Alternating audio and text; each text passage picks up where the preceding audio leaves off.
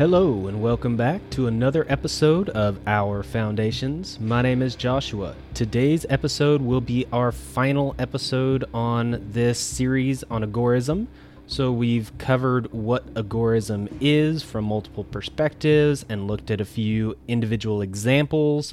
And now it's time to look at some more communal examples of agorism in practice. If you are following along with our normal structure of the podcast, we started with our episode related to government and agorism, and then markets or money and agorism, and then education and agorism, and how all those things work within agorist philosophy. Then our themes episode was the one last week on agorism in action with some individual examples, and today is our case study episode where we'll look at some very specific case studies, some specific examples, and these will be more communal since we covered individuals last time. Now it's time to talk about more larger groups, more societies that are following these philosophies and the agorist mindset in general and acting that out in not only their own personal lives, but the lives of their community and their society that they've set up.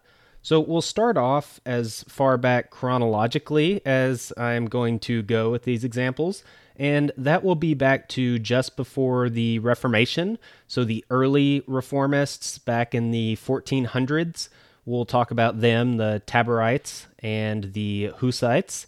And then, related to that somewhat, would be the Anabaptists. They were the ones that came out of the Reformation movement along with the Lutherans and the Calvinists.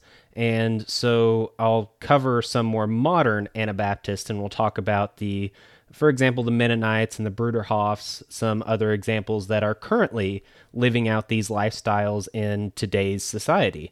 Then we'll go to another location. We'll go to Mexico. I've got two examples in Mexico one where there are communities that have set up more of a communal marketplace and their own localized money that has some interesting qualities. Then we'll move on in Mexico to Cherán, where the locals threw out both the cartels and the government, and basically threw out everybody and then governed themselves and we'll talk about that a little bit. And then the final thing, which will be probably a little longer than these others, will be Rojava. And I've mentioned that before on other episodes. Last week I mentioned Amir Taaki, and he has been to Rojava. That's actually where I heard about it to begin with, was in an interview with him. But I did a lot more study after that, listened to multiple interviews of people that have been there or are there, and looked into their governing philosophy and it's been very interesting. And that's another very good example of something that's going on now in current day.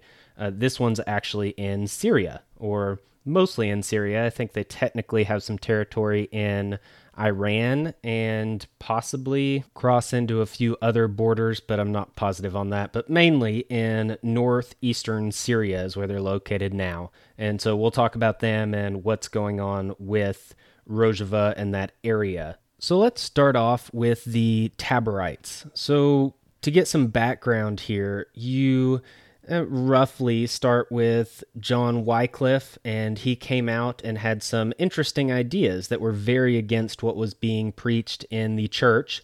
Now, the church and Christianity at this time was mainly just the Catholic Church with the Pope and the bishops and that whole structure. That was pretty much it when it came to Christian religion. And the Pope and the Church not only ruled over religious matters in many countries, they pretty much ran the states as well. Now, you didn't really have nation states the way that we think of them today as much at that time, but the Pope and the Catholic Church did control a lot of society all over Europe into Asia and Africa, what we consider the Middle East now. They had a lot of territory, a lot of places, and a lot of power. So, in ways, the church was the state in many aspects. Well, you had John Wycliffe that first came around and basically said that what the church preaches and does does not really match up with what the Bible says. He actually read the Bible for himself and realized that it is very different than what the Catholic Church is preaching. So after him came Jan Hus, was kind of his direct heir, and he continued these types of teachings. His teachings also spread and went even further, And this was one of the early Reformation movements that happened before you had Lutheran and the printing press and all this kind of stuff. So obviously, the church was not very happy with Jan Hus. He got in a lot of trouble. There was some conflict between his king and the pope, and there were demands to stop preaching. He finally went to a conference with the church, and the church condemned him as a heretic, and he ended up being burned at the stake. So he was martyred for his beliefs. An interesting aspect about Jan Hus is that he believed that violence was wrong, that it was immoral, that we should love our enemies and love everyone, and that we should not be involved with wars and violence and fighting. And that's interesting because the people that came after Jan Hus, his kind of direct disciples, are known as the Hussites and they actually were very militant at least uh, the main branch of them were. And this is where it gets into the taborites that actually relate to this episode that i'm talking about. So that should give you at least a little bit of background information on where all these ideas come from and what's going on. Well you had a group of hussites that are called the taborites and that's because they located themselves in a city called Tabor, and that was named after a mountain in the Old Testament of the Bible. And this was kind of a fortress city. It was up on a hill, they fortified it greatly, and these Taborites were known for being very mighty warriors. They actually started the concept of having a circle of wagons. So if you think back to like the Wild Wild West, where you had the wagons and they would make themselves into a circle and protect the women and children on the inside. And the men would have the guns and shoot out from every side. They're protected on all sides and they would kind of fortify a position. Well that's what the taborites would do. And it was very innovative for their time as far as the fighting style. They also had firearms that they used and they had some other interesting tactics and weapons that worked very well. They actually defeated multiple crusades. I believe there were five crusades against the Hussites in total, if I remember right. And the main general that was leading the Taborites actually was undefeated. He was one of only a handful of people throughout history that is known as being a great general that was completely undefeated. So that's also pretty interesting. They were very successful, but they're also very hated because of mainly their beliefs. I'm going to read a quote from some of the writings of the Taborites. Now, they taught, quote, in these days there shall be no king, ruler, or subject on the earth, and all imposts and taxes shall cease. No one shall force another to do anything, for all shall be equal brothers and sisters. As in the town of Tabor, there is no mine or thine, but all is held in common. So shall everything be common to all, and no one own anything for himself alone.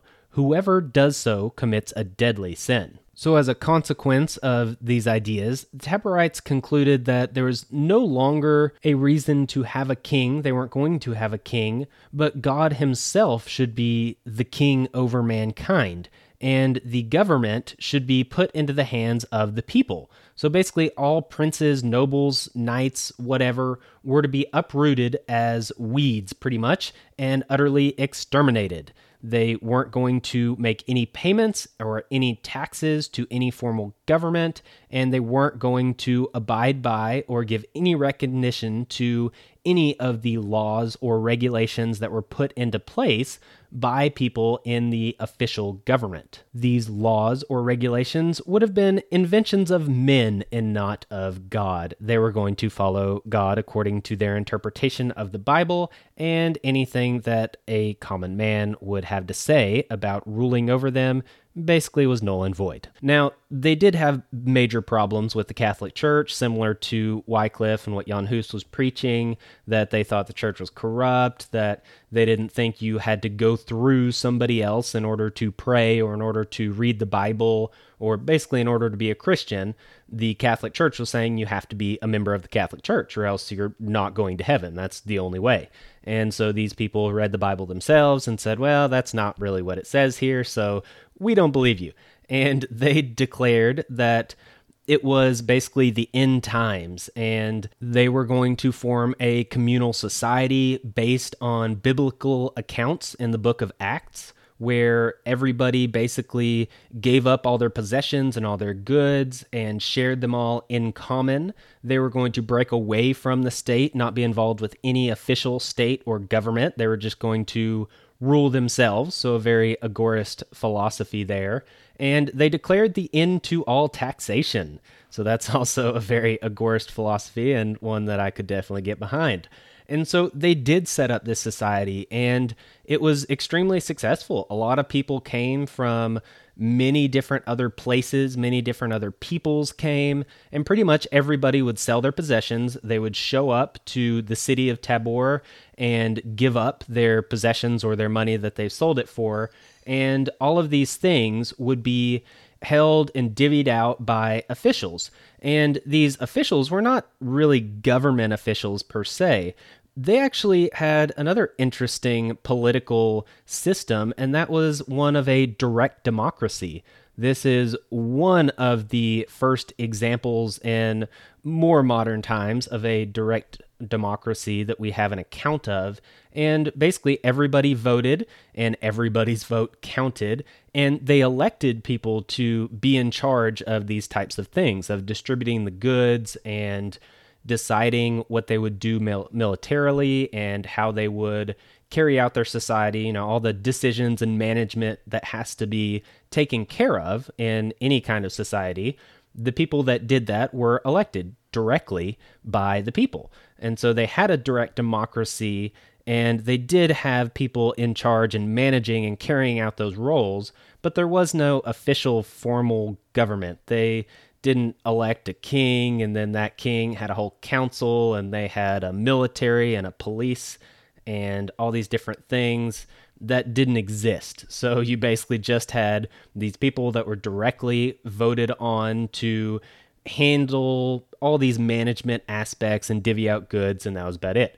And so with this structure, all the people pretty much had what they needed. The food was divvied out, and all the supplies were divvied out they had kind of a utopian type society and mentality. They did have control of multiple gold mines, so they had a good source of revenue coming in where they didn't really have to worry much about money should they need to buy anything from the outside. Uh, my understanding, I've ran across at least one source that said there were a lot of master weavers, which were apparently very valuable and could create some valuable tapestries and works. And so that was another good source of revenue. And so it was a very self sustaining society and community. They did a lot of stuff for themselves, but then they could also trade with other communities and other um, societies or whatever and get the things that they did make. And so they basically set up a very agorist society in general way back in the 1400s at a time when you did have oppressive states, when you had the Pope and the Catholic Church that ruled over multiple dozens of states. And you have this one little community that basically said, no, we're going to take care of ourselves. We're not going to be involved with any of this stuff and basically deal with it. And so, yeah, like I said, the Catholic Church did not deal with it very well. They called multiple crusades, they tried to take them out, eh, but it didn't really work out very well for him. Now, eventually the city fell, but I believe it lasted for about 40 years. And I know this isn't a very long time. This wasn't an extremely successful society that kept going and going. They they did last for a while though. 40 years is quite a long time, especially when you are one small community fighting against the entire Catholic Church and entire nation states all grouping together and coming against you time after time. So they did fairly well for the circumstances that they were in, but that's the way that it went. Now, another interesting thing that I ran across was that Murray Bookchin, and his name will come up later, he called this an early example of anarcho communism. And that's kind of going to be a theme in today's episode will be more communal societies from a I, I want to say communist, but I know it's kind of a dirty word, but oh well, that's kind of what it is anyway. It's kind of communism or socialism or communal living, whatever you want to call it. And that's kind of the theme we're going to go with in today's episode. The main reason for that is that the next set of episodes is going to culminate with anarcho capitalism and that political philosophy and an explanation and all the arguments and objections to it, and focus on that side of things, which the pretty much the opposite of anarcho capitalism would be anarcho communism, if we're talking about a stateless society at least, and carrying out the full potential of agorism as a political philosophy, at least. And so today we'll talk about the communal living stuff, and then later we'll talk about more capitalistic societies. So that's kind of why I've split it up this way and focused on this stuff in this episode. Now, I mentioned M- Murray Bookchin.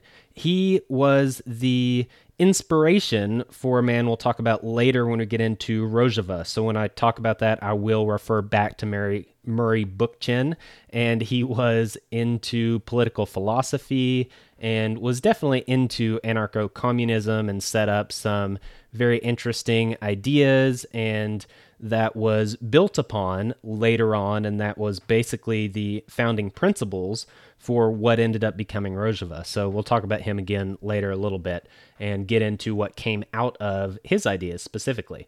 So, the next group I wanted to talk about were the Anabaptists. So, coming out of the Reformation, there was a group that had a different way of going about things. So, Martin Luther basically wanted to reform the Catholic Church, hence Reformation. He wanted to change things and make it better. He said it was corrupt and it was wrong in many different ways, and we need to fix this. We need to change this.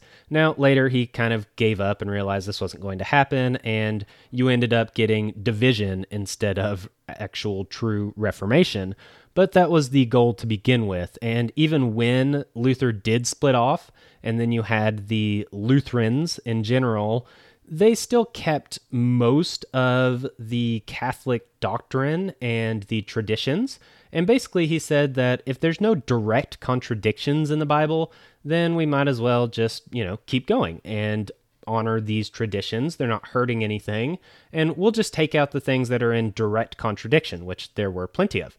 And so that was his philosophy. Well, then you had John Calvin, and he had a little different take on things where the Calvinists actually took out as much as they could, in a sense, and basically only left what was directly in there in the Bible and had some other theological differences that we're not really going to get into because that's not the point here. This is not a religious podcast. But there were a few different camps, and they all were going about this idea of how do you actually live out what the Bible says from different standpoints, everywhere from we just need to make a few tweaks to the Catholic Church to we need to set up our own independent church to we need to get rid of as much as possible to we need to keep as much tradition as possible. There are all different philosophies here, but the Anabaptist, where they come out of, is the idea that we should just throw it all out. Just get rid of it all, start from scratch, read the Bible, what it says, that's what we do, that's it. That's our theology. And so that's what they did. And this is where you get the Mennonites and the Amish and the Bruderhofs and many different denominations that came out of the Anabaptist tradition. The term Anabaptists comes from the idea that baptism is something that can only happen if you are making a conscious choice. So the idea is that when you say that you believe in God and want to follow God, then you are to be baptized. And that's what the Bible tells you to do. So that's what you do.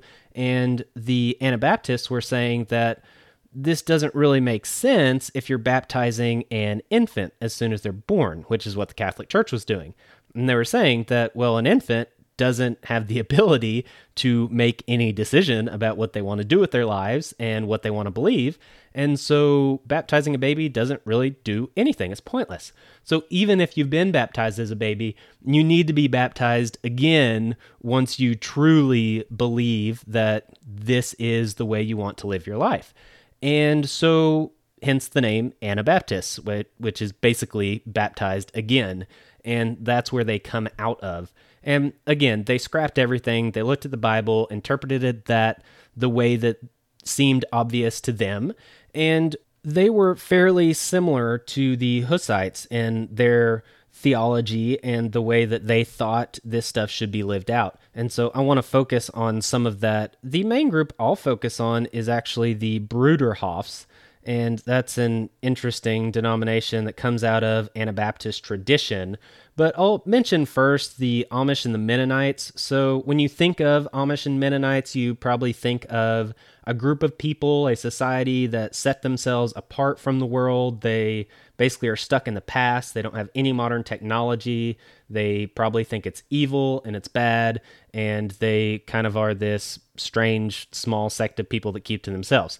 And some of that is slightly true and some of it's very false. But that's what we think of. Now, the idea was originally that they didn't want to have to rely on the state. The state was evil, the state was wrong, the state was immoral, and society as a whole was also immoral and sinful. And so, if you wanted to live out what the Bible says in a Christian religion and Christian faith, then you would have to separate yourself from both the state and society. So that's why they started living in their own communities and taking care of themselves. Now, the technology issue comes from the idea that they don't want to be reliant on these immoral institutions, on the state. And so the problem with that is that obviously you're not going to be able to get things like electricity if you can only get electricity through the state because that leaves you dependent on the state and you are not self-sufficient. So as we've talked about agorism in general, that's kind of the whole idea is that you are as self-sufficient as you can be with as little dependence on the state and on institutions as possible. And so that was the founding philosophy of the Anabaptists, specifically the Mennonites. And that is why, when you look at them today, they are not driving cars and they don't have cell phones, they don't have internet.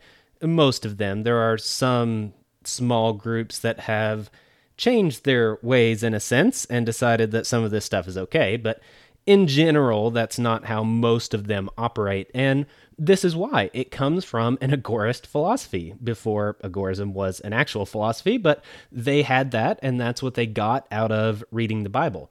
Now, the Bruderhofs were a branch that came off of Anabaptist traditions in the early 1900s. So, this started as a movement in Germany when the Nazis began taking power. And it began with one young family with five children uh, the mother was a philosophy student, and they really fell for the Anabaptist theology and their ideas, their political philosophy, their communal philosophy, all of these things. And so they felt that it was wrong to serve in the Nazi military. They also did not accept Nazi teaching either. And so they fell in line with the earliest Anabaptist traditions of nonviolence and peaceful communities. And they also decided to set up their community in a way that was directly based off of the church that's represented in the book of Acts, where they sold all of their goods, they held all of their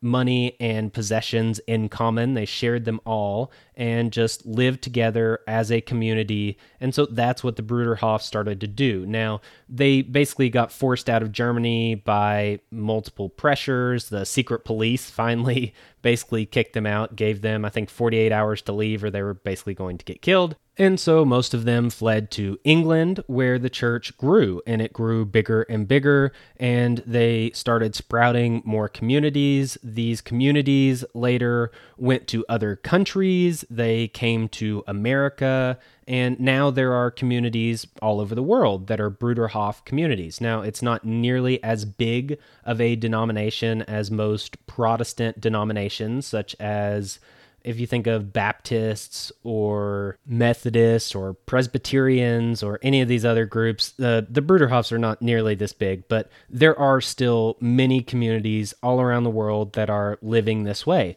And like I said, they share all things in common they believe that that's the way they're supposed to live, that nobody should be focused on building up their own wealth and their own store of possessions, but rather people should be community focused and communally focused within their own community that they have established, but also within the local community of wherever they lived. So, unlike some of the other denominations, such as the Amish and the Mennonites to begin with, that wanted to separate themselves from society as a whole, the Bruderhofs kind of agreed with separating themselves from the state, hence the nod to agorism here and why I am featuring them. But they actually believed that they should be involved with the local community. They thought that the Bible says we should share this good news and this story and share it with other people that don't know about it and preach the gospel and all these things. And so that's what they did. They actually engage with the community. And so they aren't necessarily as standoffish, one might say, as some of these other groups. Most of them do use modern technology. They do put limits on that. They don't think that it's basically all that good in many ways. There's lots of bad that comes with technology, and I think we can all agree with that and see that. And so they are careful with it, but they are involved with modern society. There are kids that go to college, many of them do, but if they do, obviously their parents aren't just going to pay for it because the parents don't have a savings account. They don't have money. The community holds all the money and all the funds. And so basically, if a student, a high school student, who is probably homeschooled within the community, if they want to go to college, then they basically go to the elders and say, This is what I want to do. And in general, the community says, okay, we'll pay your tuition. And they do. They pay their tuition and send them to college. So they are involved with the modern community. And for money and financing, they usually have a business or multiple businesses or a factory or a farm or something where most of the people in the community will work and they'll all work together and they'll share in the rewards. Obviously, the community holds it in common and they interact and sell stuff with the outside world. So they might have a factory that produces a certain thing, then they would sell that in the marketplace. And with the proceeds, they would store that and buy what they need and save what they feel like they need to save and all that kind of stuff. And that's how the society runs. It's not that everybody earns an hourly wage that's in the community working in this factory. They all just pitch in and then they all share in the rewards. And so that's the idea. Again, this episode focuses on, on more communal living, more of a communist utopian society, and that's kind of what they have, and it works for them. I mentioned last episode about Amir Taaki talking about ideologies and that societies really only thrive and succeed if there is a common ideology that everyone holds very strongly. And I believe that these are cases that kind of prove this out as well, because in general, most people in modern society would not be okay with this. This wouldn't work very well with many individuals and many groups in today's society, but it does work really well for these Anabaptist groups. And it's because they have a common ideology. They honestly believe that this is the way they're supposed to live and that they are dedicated to doing this, regardless of what that means they're giving up or sacrificing in the modern world. They believe that this is the right thing to do, so they do it. And they have this ideology that keeps them grounded and keeps them dedicated, and it does work. Now, let's move on to Mexico, Mexico. And like always, I am horrible at pronouncing things, so I'll just go ahead and give you that caveat here, and I will probably mispronounce lots of stuff. As an example, if you have listened to an episode many episodes ago on the ideologies of the elite, where I went through different famous authors and philosophers and that kind of stuff, I pronounced uh, Descartes as Descartes, and that is obviously very wrong. And I mispronounced, I believe, a few other names in that particular episode, and I've mispronounced many other things since. I am just bad at that sometimes, so sorry, that's just the way it is.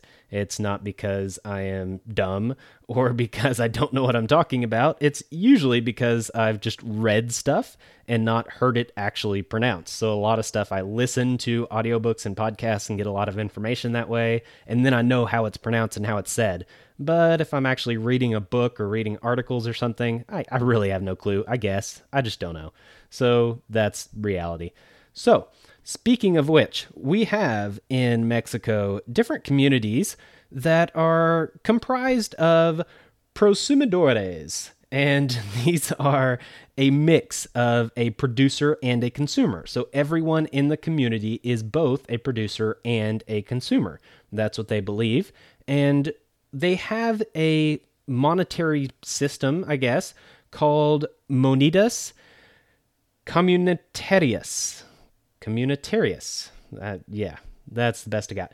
So, this is the idea of communal or local currency. And these are not actual banknotes, they are not state pesos, which is what it would be in Mexico. This is not official money. These are just small local communities that basically have created their own money. And my understanding is that it's a slip of paper that basically says what it is. And then each time someone gets this note or this, we'll call it a dollar, even though it's not a dollar, but this unit of currency, they'll sign the back of it. And so the idea is that as this currency circulates through the society, it gains credibility, it gains trust, it gains not necessarily value in the sense of what you can buy with it, but value in the sense that you can be pretty sure that this is a true uh, unit of currency. It's not one that someone just made up themselves and are trying to buy a bunch of stuff with these brand new things they're creating themselves. But if it has 10 signatures of people that you know in the community that have used and touched this specific note, then you can probably trust that it is a real note and it is circulating within your local community. And so, what they do is once a year, all this currency is gathered up and everybody gives up what they have and then they distribute it out evenly all over again to everyone in the society in this usually it's small communities and so the idea is that you're supposed to circulate this currency, not accumulate it. You're not supposed to hoard up wealth. You're not supposed to be going after wealth. You're supposed to be living in your community, helping in your community, working. It's the idea of pros, prosumidores, where you are a producer and a consumer, where you are producing for the community and contributing. And then you are also a consumer. You are also taking from the community, but it's an exchange here. And they use this local currency, the monedas comunitarias, as a form of money to facilitate this. And it's a form that they control locally, that they trust locally, that they use locally and they don't really rely on the state. They don't really trust the state. And if you know anything about the state in Mexico, that's probably for good reason. And so they are true agorists. They take care of themselves in general, they interact off the books, so to say. I highly doubt they're paying any taxes. The Mexican government has actually come out and said that these communities are dangerous to national security because there are so many people throughout Mexico, all over the country, that are transacting outside of state control, which means the state doesn't get any taxes from it. So, this is not just drugs or sex trafficking or some sort of very illegal activity. This can be just like what I'm talking about here, where you have groups and communities that are just buying and selling amongst themselves and keeping to their community which, you know, by most people's standards, there's nothing wrong with that. By the government standard, there's a lot wrong with that because they're not pitching in to the Mexican government. So bad them.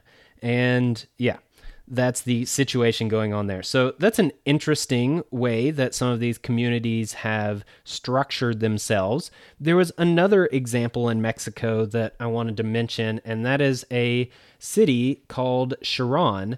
And in this city, the locals basically got tired of corruption. They got tired of being bullied around. They got tired of the violence. There were murders and kidnappings and rapes that were happening on a regular basis, and the people got fed up. Uh, one account I read had women just coming out of all these buildings with makeshift tools and weapons and kicking out these cartel members and government officials. So it probably was a very interesting sight to see. But basically, the town did throw out not only the cartels and the people involved in a lot of this illicit activity, but also the government officials, the police, and anybody that was there that was part of the formal government. The community said, hey, we are tired of all this and we are going to deal with things on our own. We're going to run our own society and we are going to be self governed and self sufficient. And you guys can just get out of here. We don't want you here. And they kick them all out. So the locals actually do take care of most of the stuff that goes on. They handle the small crimes, they handle local defense.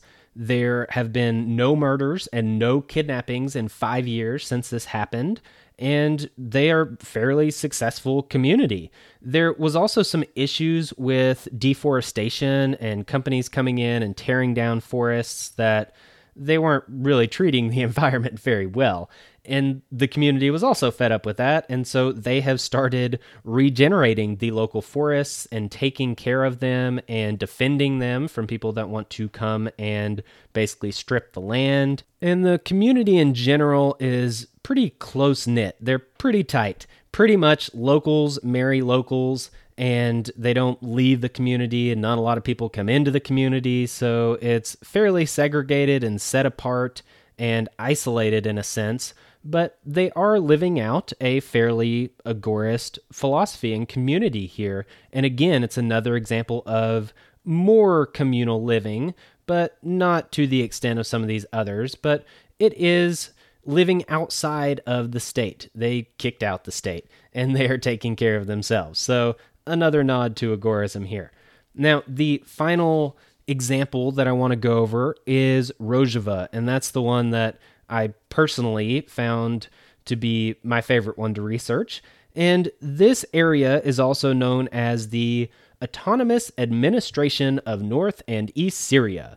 And this was declared independent in 2012. And the majority ethnicity, although it's not like 90% or anything, just the majority at least are Kurds. And so the Kurds are a people group that have pretty much been kicked around and put down for decades or centuries, and basically everyone in the area hates them. They are surrounded by enemies on all sides. You've got ISIS on one side, you've got Turkey that keeps kicking out the Kurds, then they'll go into Syria, then Syria will kick out all these Kurds, and they'll go into Iraq and then they will kick out all the Kurds as well. Pretty much the Arabs don't like the Kurds. Nobody likes the Kurds. So they have just been kicked around from country to country to country.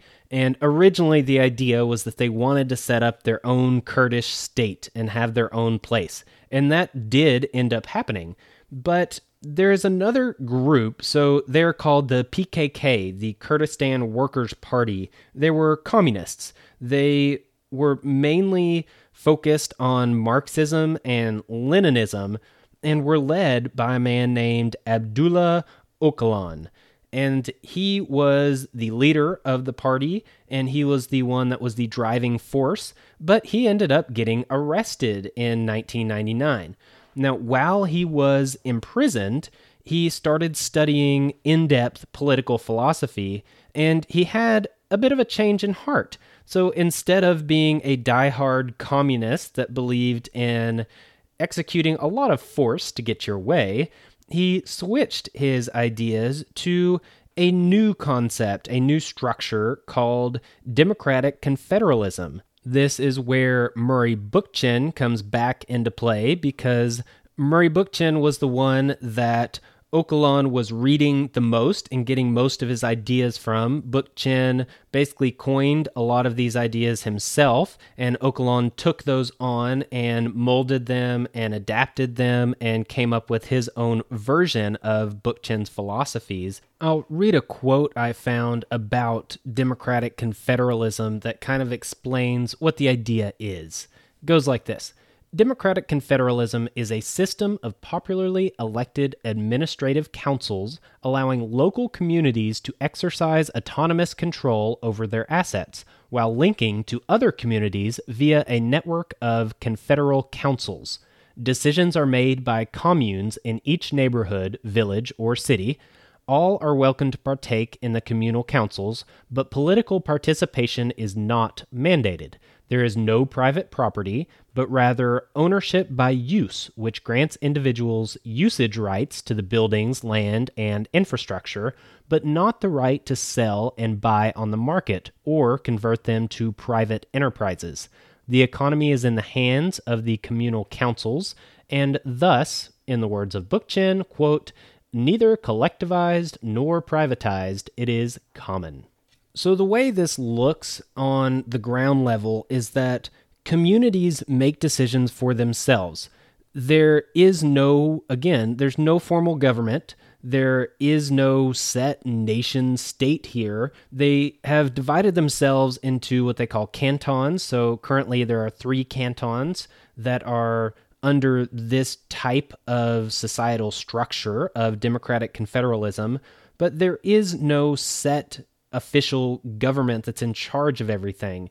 Instead, most everything is done at a very local level. So there's these councils that were mentioned that happen all the way down to your neighborhood level. So there might be some decisions on a street in your neighborhood or on some sort of rule about being out late at night or who knows what, whatever comes up. But on a very local level, down to your street or your neighborhood, there is a council that's going to meet up on a regular basis. You're not forced to go to it, but if you want to, you are welcome to participate. And that is how decisions are made. That is how they manage their society. That's how they manage their communities is by having these small localized councils to make the decisions. Now it's not just your neighborhood council that makes all your decisions. You're also going to have more of a block council that's made up of multiple neighborhoods. And then there will also be a city council that handles things on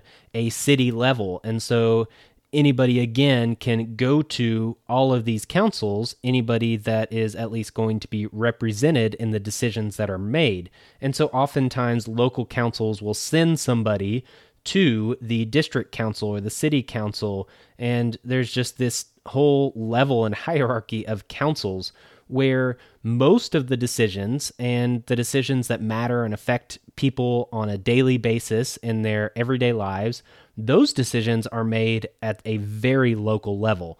And then some of the bigger society wide and more macroeconomic decisions, those are going to be handled at the city level or regional level or the canton as a whole.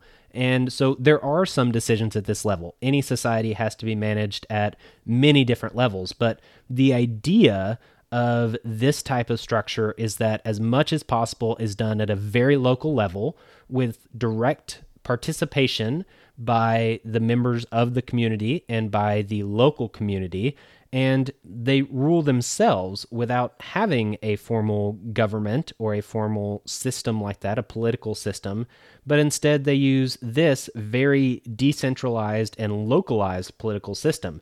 Now, again, I had mentioned Amir Taaki, and he had talked about ideologies, and that's why Rojava works so well. And this really comes out when you hear people talk about these local councils because so many people show up and they might have a council meeting multiple times a week and you have half the neighborhood show up. It's not just a few random people. So I live in America and if there is a town meeting, you might get a room full of people, but there are thousands of people that are going to be affected by the decisions that that legislative body makes. And only maybe a few dozen actually show up to participate at all. And even then, they don't get a whole lot of participation. They don't have much say in what goes on.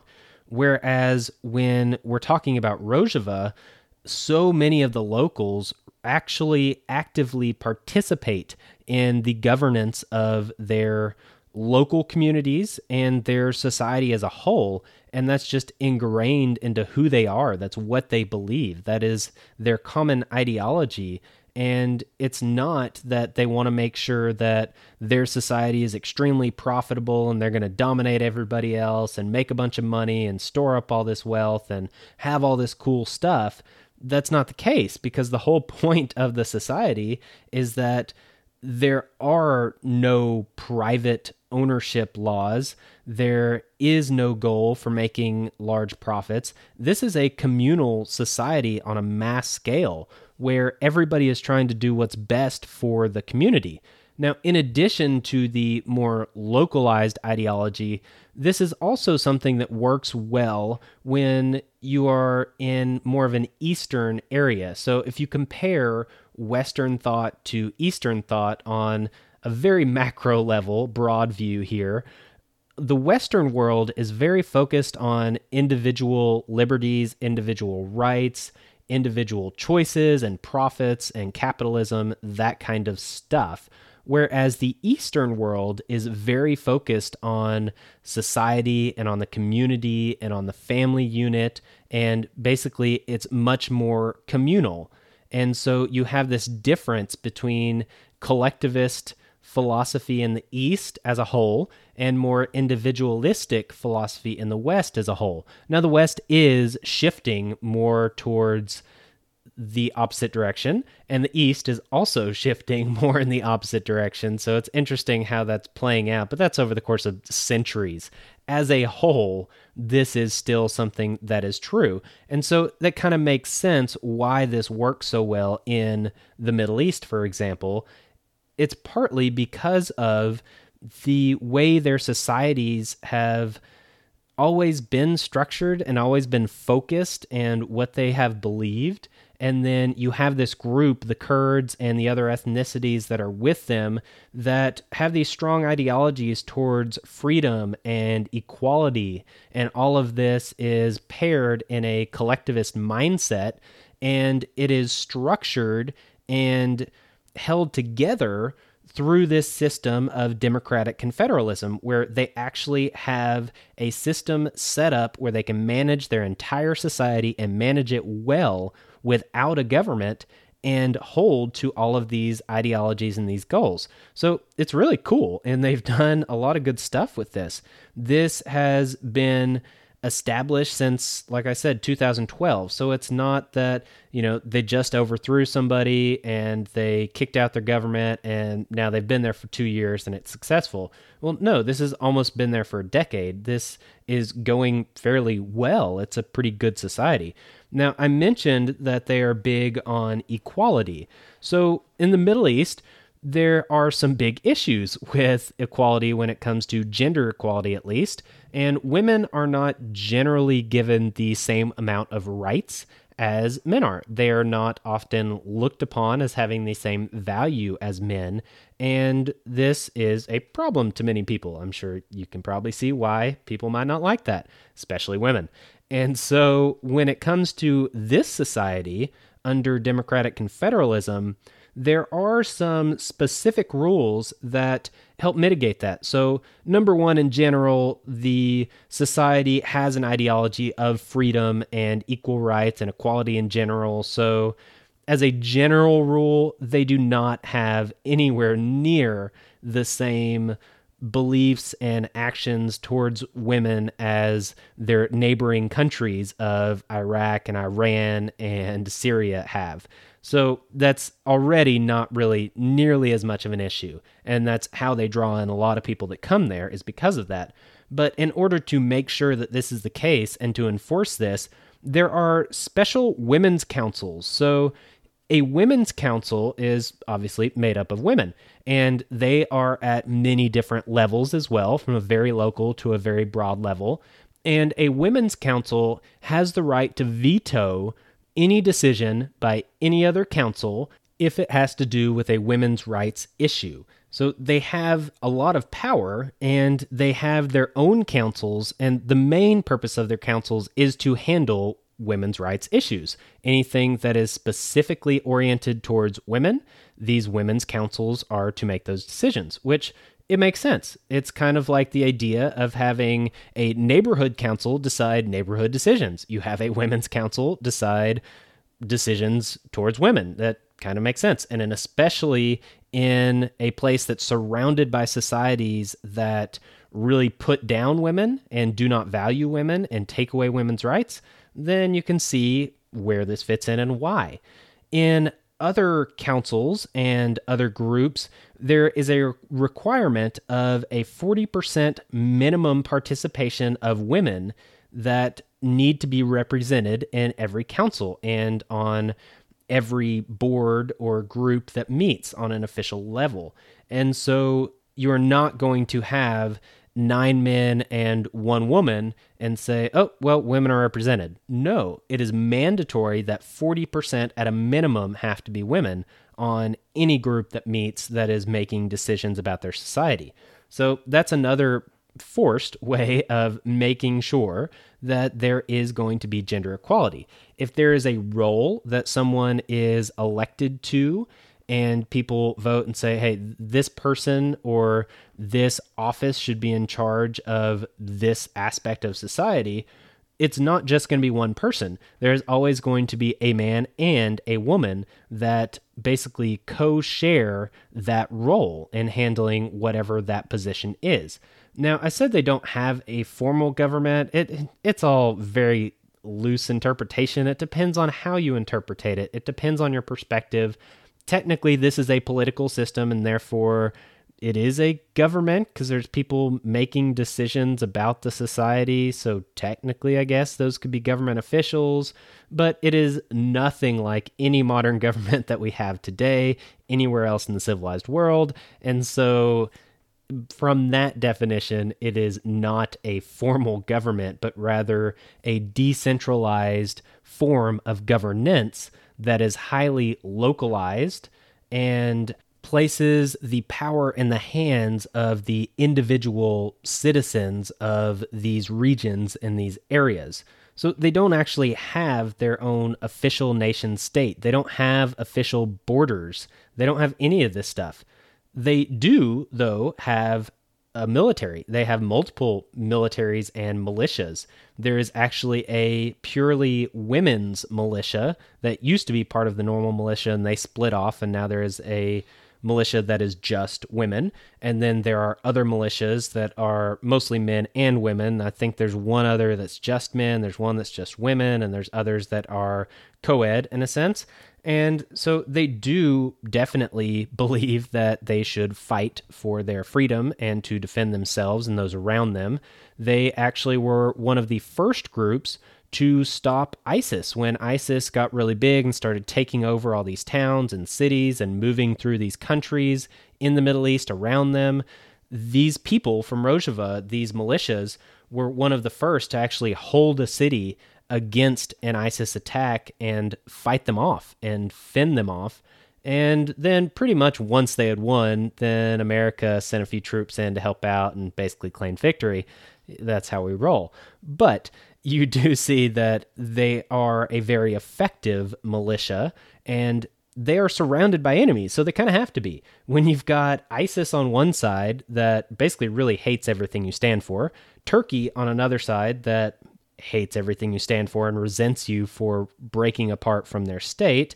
You have Syria, that basically is the exact same story. Then you have Iraq on the other side, and you've got all these Arabs that necessarily believe something that's contradictory to your own ideologies of women's rights and things of that nature, uh, religious beliefs, all this kind of stuff you you have to have a strong military because or else you're just going to get wiped out. Everybody hates you on all sides. So there's not much of a choice there. But they have been able to survive and they have been able to be successful and even to thrive.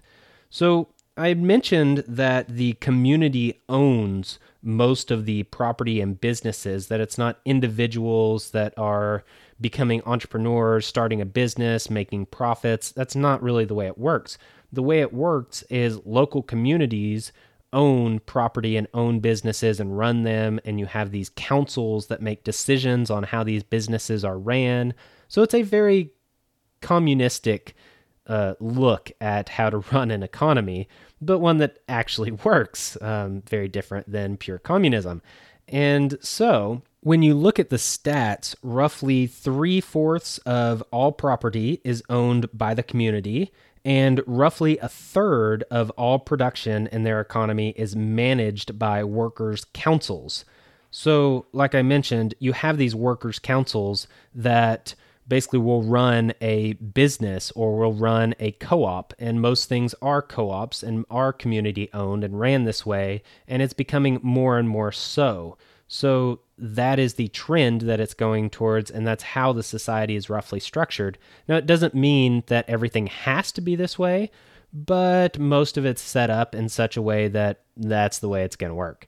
And so this is definitely a very collectivist mindset and society, but it does work for them. Another important aspect that I had mentioned before again, and I'll reference Amir Taaki again, but he had talked about how these people, these individuals and citizens of this region, are very highly educated and especially educated in political philosophy. They have taken the time to actually read about political philosophy. They discuss political philosophy. They are well versed in different ideas, different philosophies, different political views. They know this stuff. They have learned this stuff. They discuss this stuff. They're actually educated in this stuff. It's not like taking a class in a typical Western college on political philosophy where you memorize a certain amount of stuff, you spit it out on a test, write a few essays, and you probably forgot a year later. That's not how they are. They truly know this stuff. If you've listened to this podcast for a while, then you know my views on what true education is and the lack thereof in modern society. Well, these people are actually truly educated when it comes, especially to political philosophy. And this really makes the fact that they are highly involved at a local level with their own governments very important because they actually know what they're talking about. They actually know what is important. They know what they do need to focus on, and they know how to carry that out and how to do it. So it works really well. If you had the average local community neighborhood, let's say in the average city in America, and they all met together and you had 100 people, they probably just have no clue what's going on. They don't really know how their own government works. They don't really know about most of the issues in their community. They don't really care. They probably don't want to be there. They'd rather be sitting at home watching Netflix or flipping through Facebook or probably watching Netflix while flipping through Facebook or whatever it is they do with their evenings. But it's probably not going to be reading Plato or Bookchin or anything else. It is going to be purely being entertained, and they would usually rather do this than be involved with anything related to political philosophy or localized governance or something that requires active effort and input and involvement. This just doesn't really work, or I, I should say, wouldn't likely work in the typical Western city. But in Rojava, this works extremely well. And it's because of their ideology, it's because of their culture, it's because of their education, and it's because of this system of democratic confederalism that has been set up and devised and followed that actually allows this to work. It gives it structure and it gives it a more formalized system and way to implement these things. And again, it works. So that's everything that I was going to cover in today's episode. When you come back next week or with the next episode, you will be introduced to the idea that government is immoral. So, I am breaking away from the typical structure of having an episode on government, then one on money, then one on education, then themes, then case study. Instead of doing this, the next few groups of episodes will be all focused on one area. So, this next series will be focused on government. The following will be focused on money, and then the next on education. And it'll be a full th- set of three episodes on the subject. This one will be government. And then there will still be a themes episode and a case study episode related to that, and then move on to the next series. So, all of these are going to focus on the future in general. It's going to look at alternatives to a lot of these things. So, what is an alternative to our current really crappy modern government that is out there in the world. Pretty much anyone you look at is going to be corrupt, it's inefficient, it's immoral, it's all these things. What alternatives are out there? And so that'll be this first series. First, we have to look at, you know, is government actually immoral? Let's make a moral judgment about government. Then let's look more on a practical level, efficiency and effectiveness how does a modern government hold up to this type of scrutiny? Next, we will look and see if there is any way to actually have a government in today's world that is moral and is efficient and effective. Is it possible to have a government that actually meets all of these qualities? Is that possible at all? I argue that it is possible, that there are systems that could be set up that could meet all of these requirements even in today's world. And so I will present my ideas on that. Then I'll look into some alternatives to government in general, and that's mainly just going to be anarcho capitalism. So, what is that? What does that look like? Will be one episode that'll be the themes episode. So, after basically tearing down modern government, then the whole theme is that government doesn't work. And so the point is, what do you replace it with? I can't just give you a problem and tear it down without telling you, hey, there's another option here. And so that will be the presentation of the other option. Then for the case study episode, we will focus on the objections of anarcho capitalism. So anytime you present an idea for a stateless society, you're always going to get the question first off, usually, well, who builds the roads? Or how are you going to have national defense? Or how do you keep crime down? How do you punish criminals? How do you deal with XYZ issue?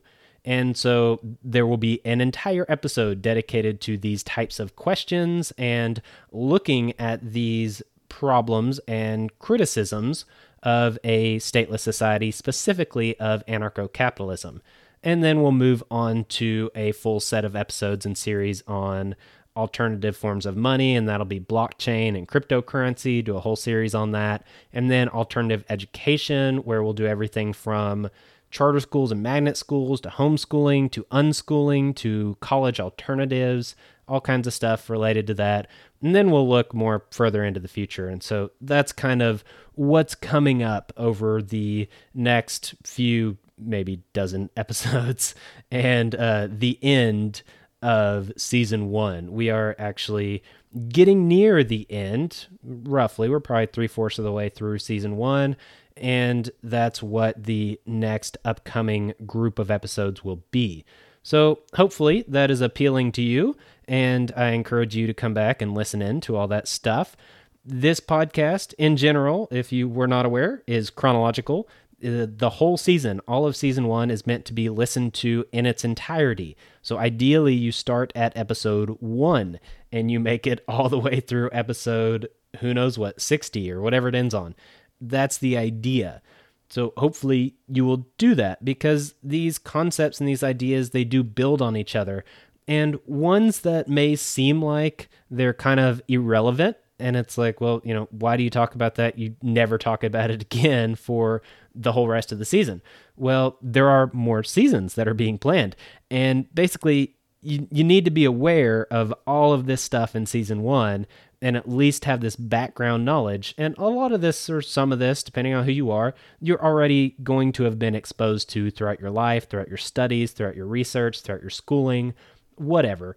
But the idea is to give you a refresher on the things you know, give you a different perspective, usually a contrarian perspective on things that you have already learned or been taught, and introduce you to many concepts that you might not have been exposed to or been aware of. And so that is what season one is it is the foundation of our foundations, pretty much. And so then we'll build the podcast from there and get on to uh, more detailed stuff, more analytical stuff, more theoretical stuff, philosophical stuff. It, yeah, we'll go from there. So I would encourage you to send me an email or send me a message on whatever platform you so choose and let me know what you think about this podcast. Give me some feedback. Let me know what you would like to hear, what topics that you have enjoyed, which ones you have not really cared much for, and what you would like to see covered in the future. I am currently planning season two. I'm in the very beginning stages of organizing some ideas and doing a lot of research related to what season two is going to be covering. So, if you do have input on that and you are listening to this episode before season two starts, then you might be able to have some input on that. The main input would come from the Patreon community. So if you want to donate to the podcast and support me and support me hopefully eventually actually having a real website, but at least uh, pitching in for the hosting fees that are paid for in order to host this podcast and any other equipment or anything else I need, then it would be greatly appreciated if you would like to donate. And the main way of doing that is through the Patreon page. There's a link for that in the show notes. It's patreon.com slash our foundations. But also in the show notes are some cryptocurrency addresses. So if that's more the way you roll, then you are welcome to send me crypto donations. If you do so, then please do let me know in another form. Send me an email. The email account that I use is an encrypted service, Proton Mail. So if you are a privacy centric person, then use your own encrypted service and use a VPN and just get me a message. Let me know and give me a way to give you stuff because if you do make donations and the suggested amount is $4 a month, roughly a dollar an episode, then you get things for that. I will give you some bonus episodes. I might give you some merchandise. Who knows? You'll get stuff and you'll have input on what the podcast will be in the future. I look at anybody that's given a donation, they get basically first dibs on what they want. And I also greatly value input from any other listeners. So, everybody else, please still do send me input. But the first group will be anybody that's given a donation. So, if you are donating through crypto, I don't know who you are. That's kind of the point of crypto, which is pretty cool. We'll cover that. But you need to let me know who you are roughly give me some way of giving you something so that i can dish out these perks to you whereas if you just use the patreon page it's kind of automatic so those are your options. If you would like to support the podcast but are not going to give financially with money or crypto, then you are welcome to leave me a rating or leave me a review. Even if you are listening to this on the website or on a different podcast player that doesn't have the option of leaving a rating, you can create an iTunes account, or you probably already have one, or a Stitcher account, or whatever. And those actually do allow you to leave reviews and leave ratings usually you just click a star. It's pretty simple. If you leave a review, that's even better. If you want to write a few words on what you think about the podcast, that is a great way to support the podcast. Also, spreading the word and letting people know if someone is interested in this type of stuff, let them know about this. And if they're interested, they'll listen. And hopefully they will be. If not, so be it. But I do appreciate it when any of you share the podcast with other people. That is extremely helpful if you would like to follow me on Twitter and the podcast Twitter handle, that would be at Foundations PC, which again, the link is in the show notes, like everything else. The final thing would be the email address that is our foundations at protonmail.com. So I think that's everything that I could possibly say about ways to interact with the podcast. The actually, the one other thing that I will say is that if you are still interested in getting a t shirt or some sort of merchandise related to the podcast, then let me know. It doesn't really matter if you're listening to this episode as it releases in August of 2019 or if you're listening to this a year or two later. It doesn't really matter. You can send me an email and say, hey, next time you give out some t shirts, I would like to be on that list. And I will put you on the list. I have had a few people that have emailed me about that, about wanting some t shirts, and they had not submitted their names when I did a t shirt contest in the earlier episodes of the podcast. And so I've basically just accumulated a few names, and if I get more, then I will do another t shirt giveaway. And so if I get enough people to make that worth it, then I'll do a giveaway, I'll do a drawing, pick some random people, and give out some free t shirts. So if you're interested in that at any point in time, again, doesn't matter when you're listening to this, feel free to send me an email and I'll put you on the list and you might get some free stuff. So there's some more bonuses. So thank you for listening. Thank you for all your support. And with that, I am out. Peace. Thank you for listening. Goodbye.